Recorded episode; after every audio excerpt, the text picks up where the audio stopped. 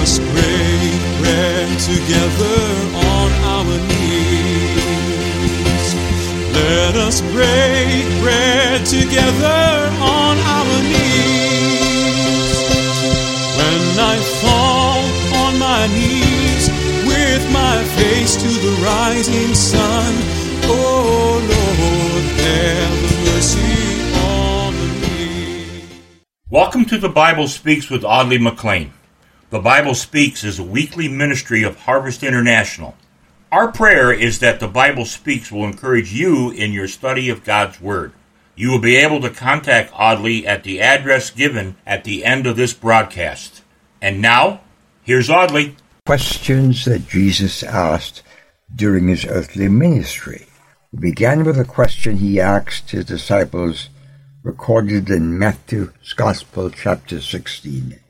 Because that question evoked the all important question of who Jesus is, to each of us, we have continued to examine it, lingered, if you will, a little while upon that two part question. Jesus began with a general question. So, part one of his question was, Who do people say that I, the Son of Man, Son of Man, am? That was part one of this two part question. Jesus listens to their response. Some said different, inconclusive things. People in general had their own opinion of who Jesus was. And that's kind of just the way things are today. A prophet, a teacher, a good man, but not the Son of God, not the Savior of the world, not the final voice, the Muslims will tell us. For example, they believe that Jesus was a good prophet. They even believe that he was of, of virgin birth, but that he's not the eternal Son of God, nor is he the sin bearer who died upon the cross. They believe that he will come again, but not as Messiah, not as Savior, and not as ultimately ruler of the world. They reserve that for Allah. What the second part of the question is directed to you and to me. Because when Jesus asked them, Who do you say I am? God had given Peter the answer, and he said, You are the Son of the living God, the Messiah. You are the Messiah, the Son of the living God.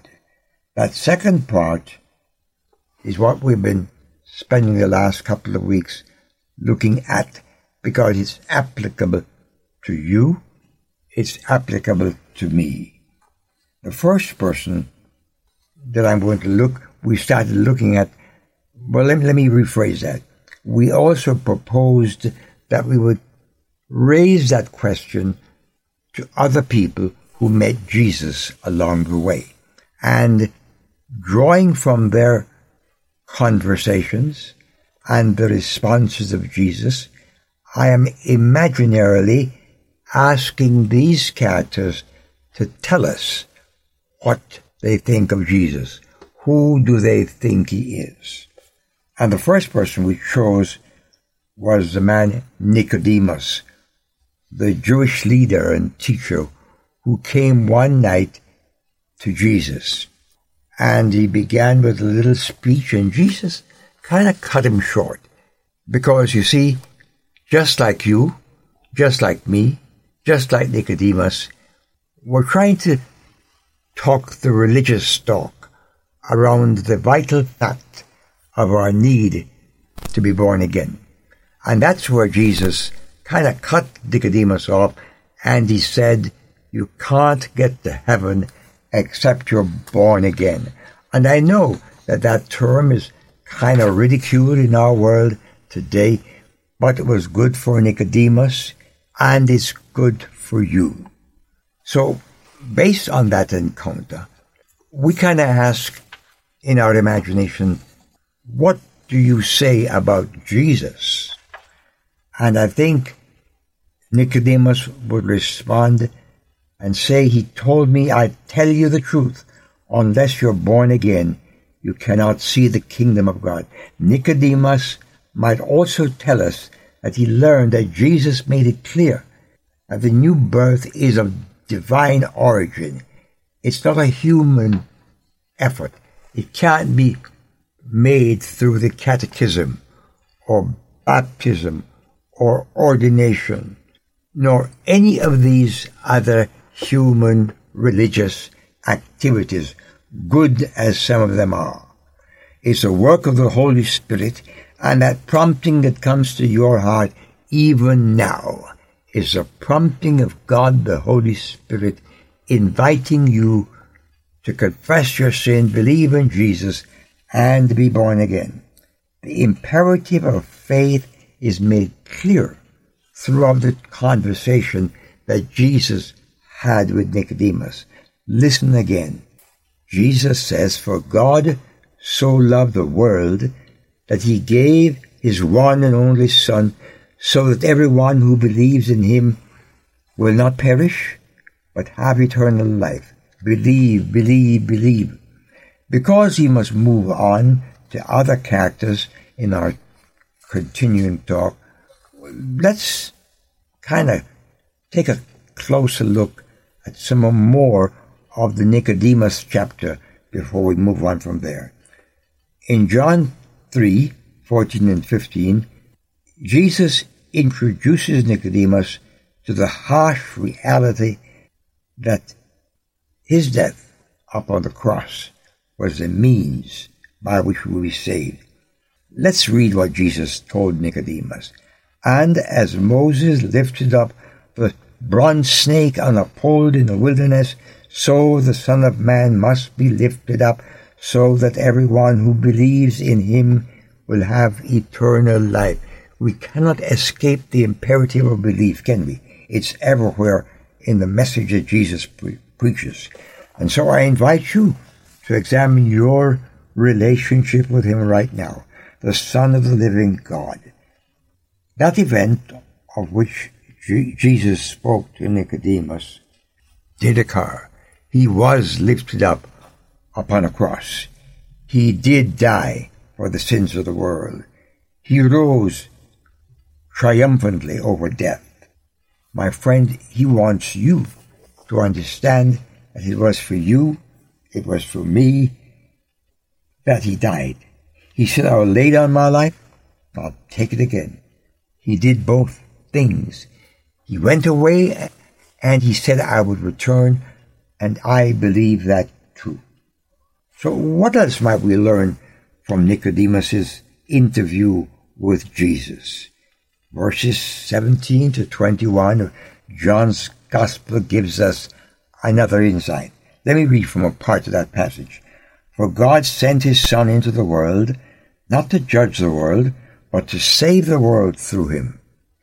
There is judgment against anyone who, there is no judgment against anyone who believes in him. But anyone who does not believe in him has already been judged for not believing in God's one and only Son. Stop there for a moment.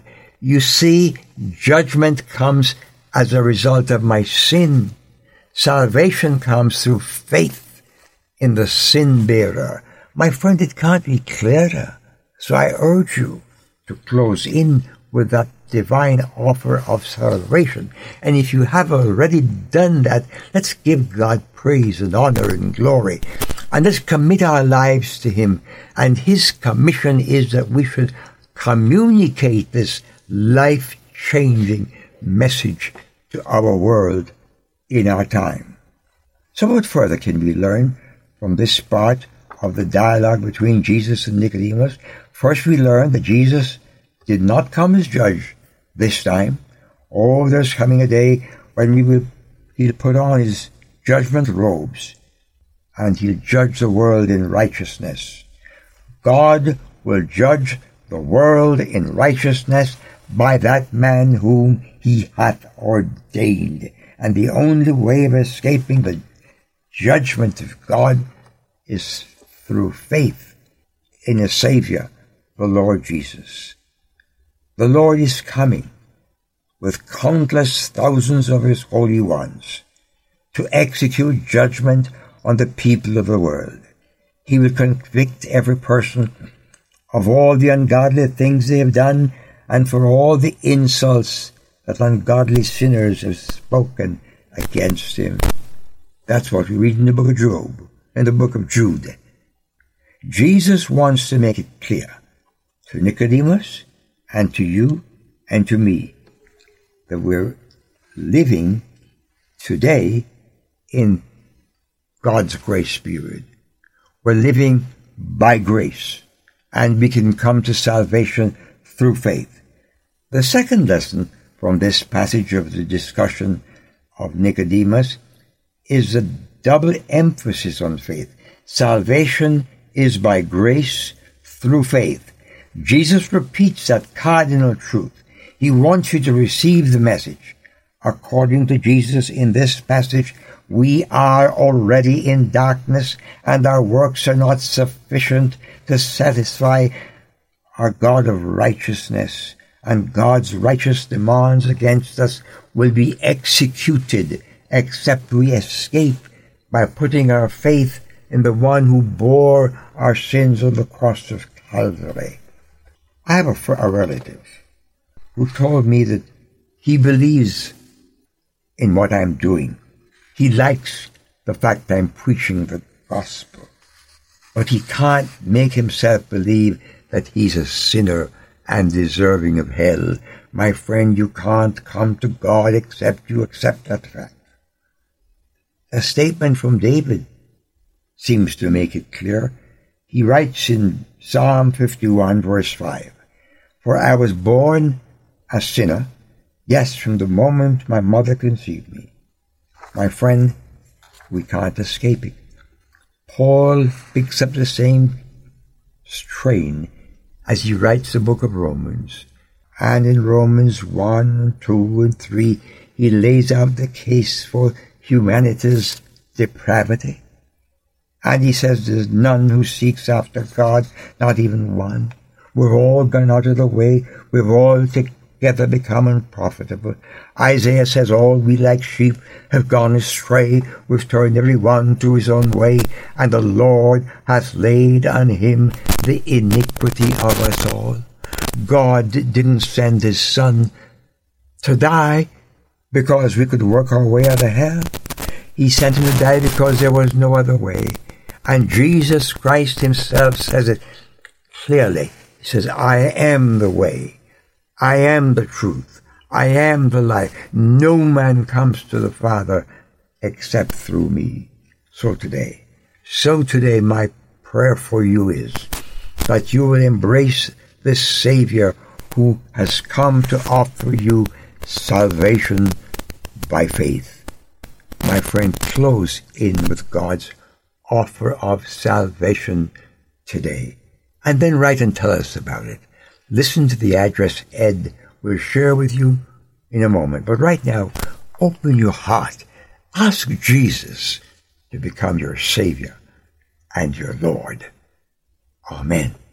I've wandered far away from God. This program is cared for by listeners who care. Your prayers and financial investment in this ministry helps to keep the good news on the air. We look forward to hearing from you and invite you to write us at Harvest International, Post Office Box 6690, Ocala, Florida 34478. Again, that's Harvest International, Post Office Box 6690, Ocala, Florida 34478.